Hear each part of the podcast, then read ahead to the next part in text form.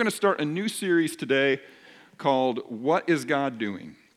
And for the next three weeks, I'm going to talk about uh, Exodus, stories from Exodus and Moses. Uh, and gets at this question. Actually, we probably started it last week because if you were here, you know my brother Marty spoke, and he spoke on digging and dunging. When life is hard, what is God doing? I mean, he, he didn't, I don't think he said it quite this way, but it might be that he's digging things out that need to be dug out of your life, and it might be that he's, he's putting fertilizer on you, you so it stinks, but you can grow out of it. That's my quick synopsis of what I heard him say last week. If you didn't hear it, I heard a lot of people were really impacted by that message. They've come and talked to me, so consider uh, watching that online. The story we're going to talk about today is, has to do with Moses and the Israelites when they are out of leaving Egypt and at the Red Sea. And the angle I want to especially focus on is what about when we don't know what we're doing? We don't know what to do. We have decisions to make, things, and we just, we just don't know what we're doing. So, for instance, in, maybe it's in relationships, in a particular relationship family member, spouse, coworker, boss, something like that. And what we know is it's not working. Things are not working well. But we don't know what to do. If it's like if I say something, I think it might make it worse. If I don't say something, it keeps staying bad. And I just can't figure out what I'm supposed to do. And it, but it's, it's getting to a point where I can't just leave it like it is. But I don't know, I don't know what to do. In that kind of situation, how do we look to God and how does He help speak into that? So, just a little big picture of, of where we're going to pick up, I want to give a little bit of background. The Israelites are the family line that comes from Abraham, Isaac, and Jacob, and you learn about these people in the first book of the Bible in Genesis. They come down 70 of them, so it's, uh, it's Jacob and his kids and his grandkids. They say it's like 70 of them, and they live in, in Egypt and they grow, and over hundreds of years they become a nation, but they also become enslaved, and they are treated brutally brutally, brutally, brutally. And at some point, God sends Moses as the deliverer to set them free. And Moses and Pharaoh, the ruler of Egypt, they face off with each other. And God does signs and wonders. So Moses will say, You got to let my people go. And Pharaoh will say, No. And then there'll be a sign and wonder. And Pharaoh will say, Okay. And then he'll change his mind. And it happens 10 times. And these signs and wonders are pretty specific, like the Egyptians worship the Nile River. So one of the signs is the Nile River turns to blood. The Egyptians worship the crocodile or the alligator, you know, the things that eat frogs, so God sends so many frogs they don't know what to do with. The Egyptians worship the sun. That's one of their main gods, the sun, and so there is dark darkness that covers the land. The, the Egyptians say Pharaoh is God, and then Pharaoh's child will be the next God and the firstborn sons of the land, including Pharaoh's child, die. So there's a way in which the Egyptians who said, No, we don't need to pay attention to God, we got lots of other gods to pay attention to, see there's God. And at that point, Pharaoh says, You can go. So God leads the people as they're leaving. This is 600,000 people with their animals, with their stuff. This is not a quick journey. But instead of going like north, northeast along the Mediterranean route, right along the coast, that'd be the shortest path to get to where they're going, this, this new land. Uh, he says if they go that way, there's a lot of armies there. They aren't going to make it. These aren't military people. They have men in the military. They don't know what they're doing. They're going to get scared, freaked out. They're, they're not going to make it. So he instead sends them more through the desert, kind of straight across. But then he says to Moses, You know what? I want you to go back go back toward the other direction to this spot by this water. Uh, because what I'm going to do is Pharaoh's going to think you're confused, like, oh, we're going this, oh, we don't know. And he, he's going to come after you with his army, but then I am going to show him that I am the Lord. I'm going to show everyone I am the Lord. So, sure enough, they go back, they camp in this spot, and Pharaoh's back going, man, the economy's bad. We had all these bad things that wiped out our economy, and then on top of that, we sent 600,000 of our labor force that we don't have to pay. We sent them out. We, he's not going to last us, Pharaoh, in this situation. So he and his leaders say, We are going to go get them. And so that is, that is where we are in a few verses that I'm going to read, which is Exodus chapter, I think, 13, verse 6. Ah, I better not do this. I better do it this way because it'll take too long. I don't think I marked my spots. So as Pharaoh approached, the Israelites looked up, and there were the Egyptians marching after them. They were terrified and cried out to the Lord. So remember, there's these 600,000 people. They are, their backs are to the sea. And the literal translation is they lifted, the Israelites lifted their heads, and behold, Egypt. Like it looked like the whole country's coming after them. And by the way, Pharaoh got his very best chariots. It talks about the, the 600 best chariots. This is the, the cutting edge military technology of the day in the world. And he's bringing it all, plus his whole army behind that. So they're thinking, okay, we got water to the back. We cannot go through this way, and we're hemmed in like that, and we have a whole army coming in. This, this is, we can't go this way, and we can't go that way. So they cry out to the Lord, and then if you can go to the next slide, they said to Moses, Was it because there were no graves in Egypt that you brought us to the desert to die? What have you done to us by bringing us out of Egypt? Didn't we say to you in Egypt, Leave us alone, let us serve the Egyptians? It would have been better for us to serve the Egyptians than to die in the desert. It's funny, I don't remember them saying these things, it's not written in the Bible.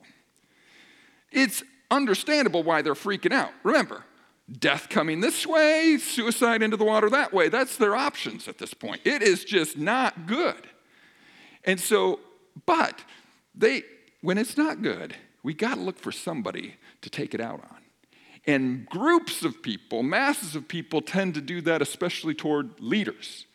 So when things are good, man, that leader's awesome, and we just quickly lift up that leader. And then when things aren't good, that's all their fault. So careful with jumping too far in on what's trending, because the bigger the masses, the bigger they just kind of flip back and forth. Anyway, they take it all out on Moses. Next verse, how does Moses respond? Moses answered the people, Do not be afraid. Stand firm, and you will see the deliverance the Lord will bring you today. The Egyptians you see today, you will never see again. I want to, if you can go back, I want to look at this one more time. Pay attention to see. So Moses answered the people, Don't be afraid, fear not, stand firm, and you will see the deliverance the Lord will bring you today. The Egyptians you see today, you will never see again. I might get back to that, I might not, but I, in case I do, there it is. Then Moses says, The Lord will fight for you. You need only to be still. The Lord will fight for you. You need only to be still. They got people coming at him. They have it's only a matter of time. The army is coming at him and he says, "The Lord will fight for you. You need only to be still." I remember mm, late 20s, early 30s, I was meeting with a guy for a couple years who was kind of a mentor to me, a little bit older than me, and uh, he was a wise man. And one time when we're meeting, he is like, This is the verse that God has just put in my heart. The Lord will fight for you. You need only to be still. And he would say that over and over to me. He would say that. And in a world where we get anxious, we're easily full of anxiety, and we react, and we feel like we need to control things, it's, a, it's quite the message. I started using that message. I would bring it up in my sermons, I would pray it over people. The Lord will fight for you. You need only to be still. I don't know what to do. Coming this way, I can't go that way. The Lord will fight for you. You need only to be still. You don't need to react. You don't need to feed your anxiety. You don't need to control things. I mean, it's a great verse. The only problem with that verse is the next verse.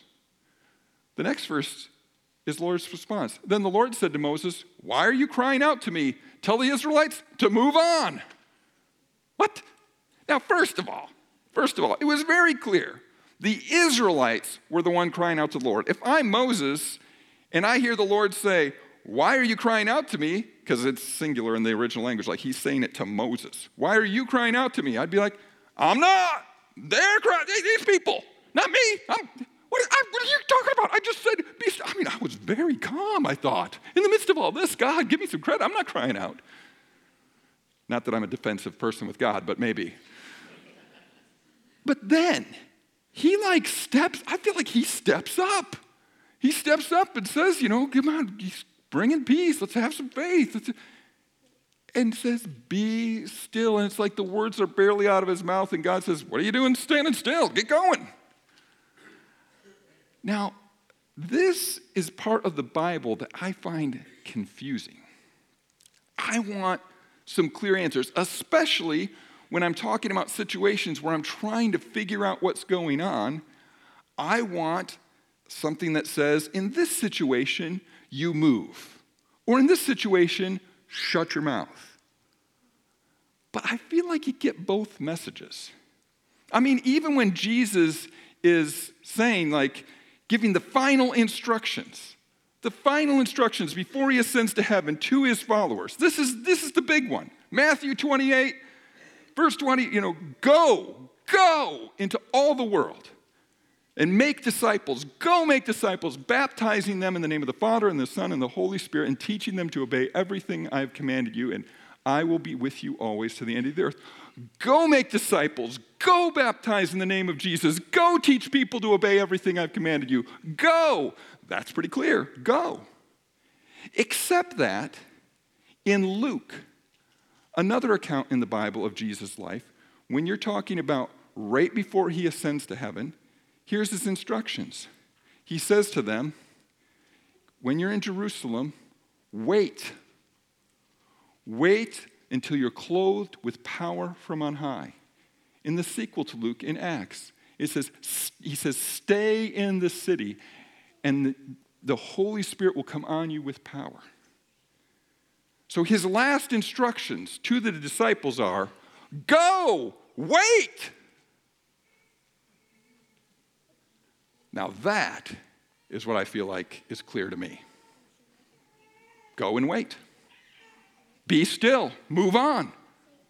So, for instance, this summer, like most summers, I didn't teach for several weeks in a row.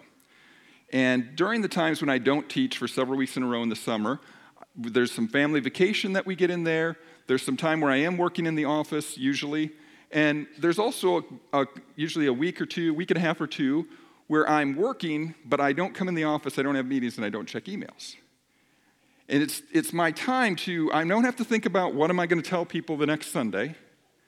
And so, one, like one of the things that we'll, I'll often work on and have coming out of then is like the sermon series. So last year, when I came out of the summer, I had like dates, sermon series topics, dates, theme, scripture for every day. For the fall series, a couple options for the winter series, a couple options for uh, January, Lent, spring. I had the, and then we, we talked about them with staff and elders and got input what would be better, what would be good. We used a lot of it. We didn't use all of it because of the feedback of the team. But anyway, there's a plan moving forward. But this year, I realized that I was really focused on getting us out of the denomination and getting a new network started. And I was just a little, little tapped out. And so rather than do things like working on the sermon series coming up, I decided I was going to read the Bible for myself. When I was at third, I did a nine month sermon series on the book of Exodus. In 2020, oh no, six months. In 2020, we went through the entire book of Exodus.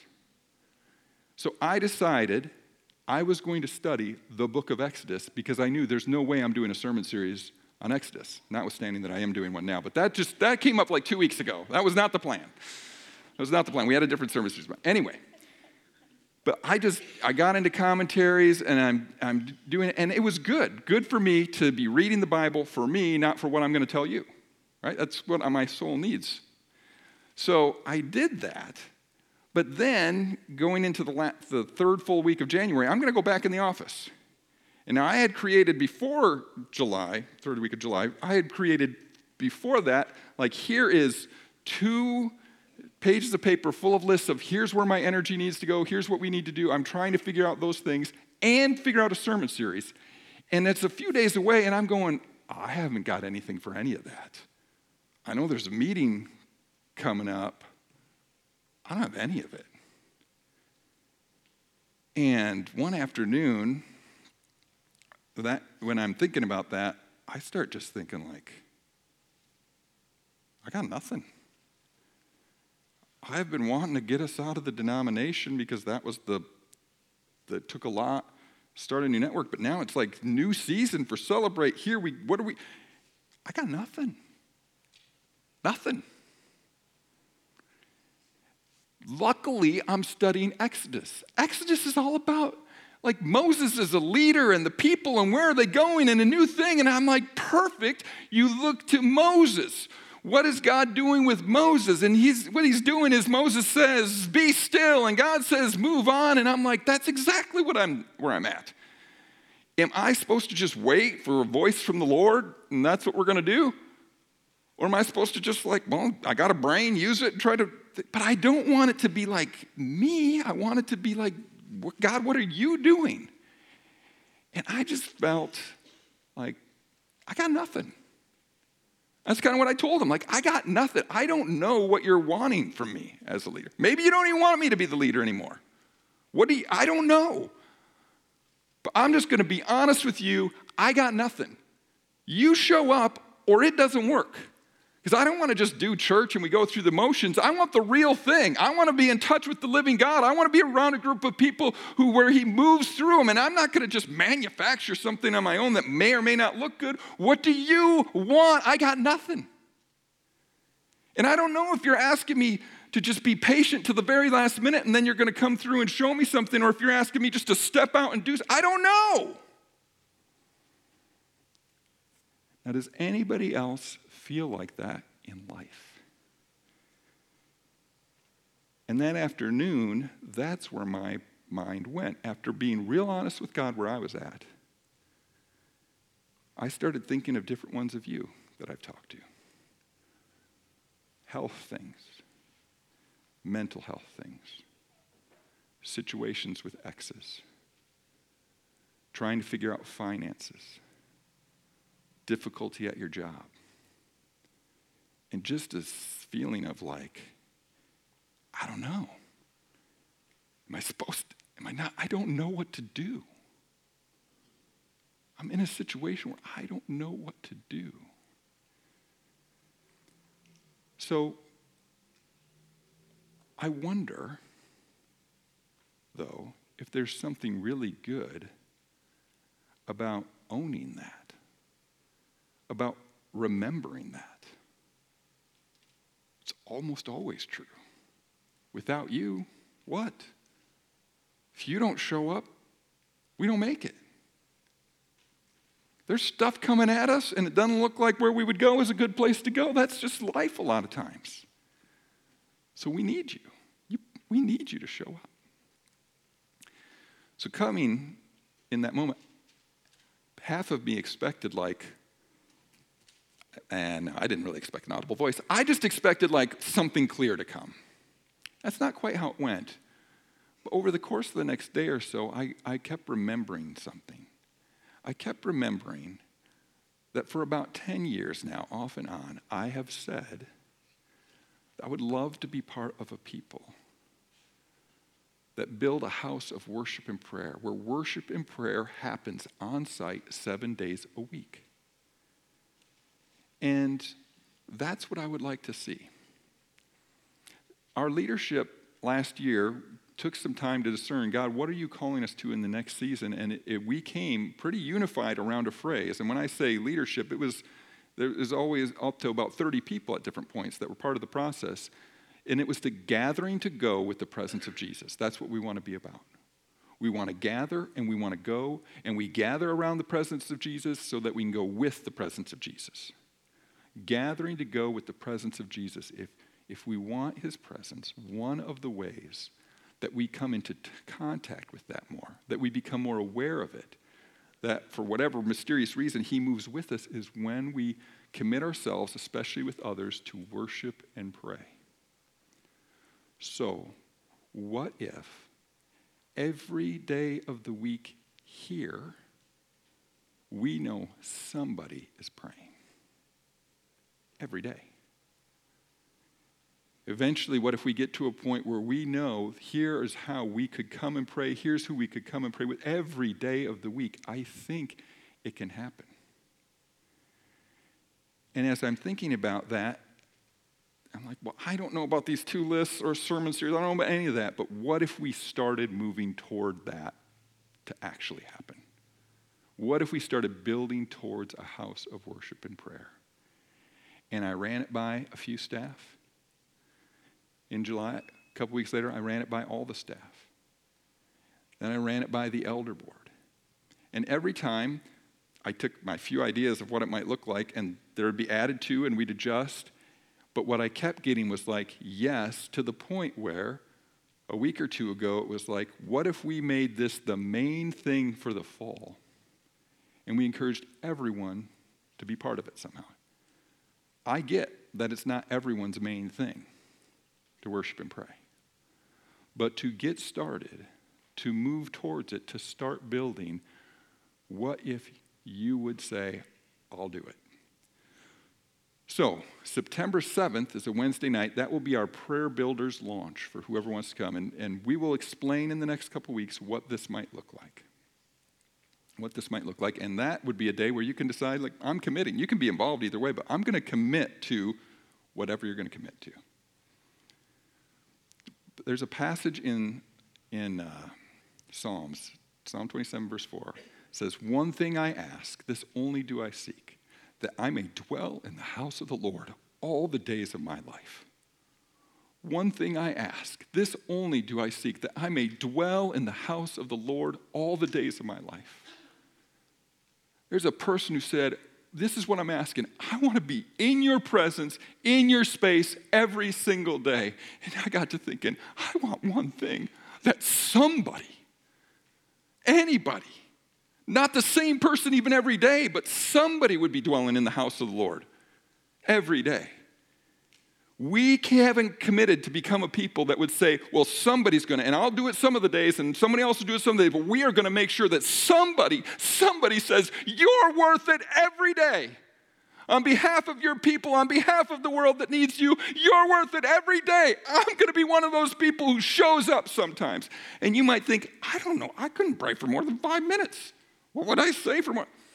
Your prayers will probably count more, by the way. I don't know that. Anyway, but it, just show up. Give them your five minutes then. Give them your five minutes once a week, once a month. I can't believe we haven't done this yet. It's right here. One thing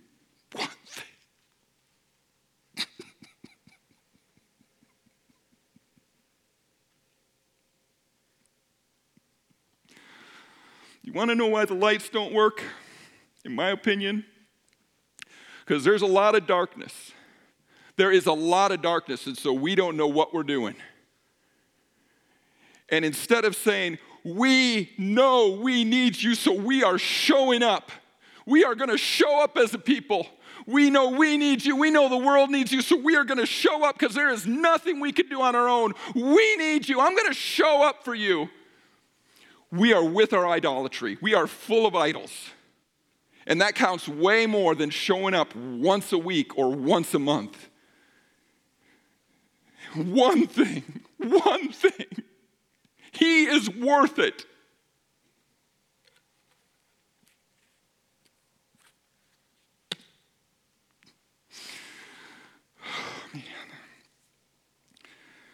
All right.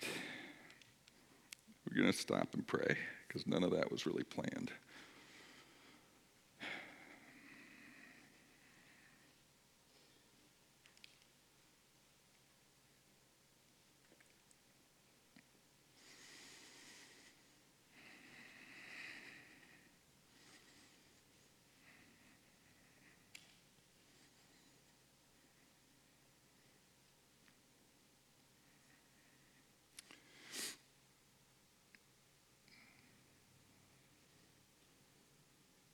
I don't know what we're doing. I'm doing. I don't know that we know what we are doing. But we ask you to lead on.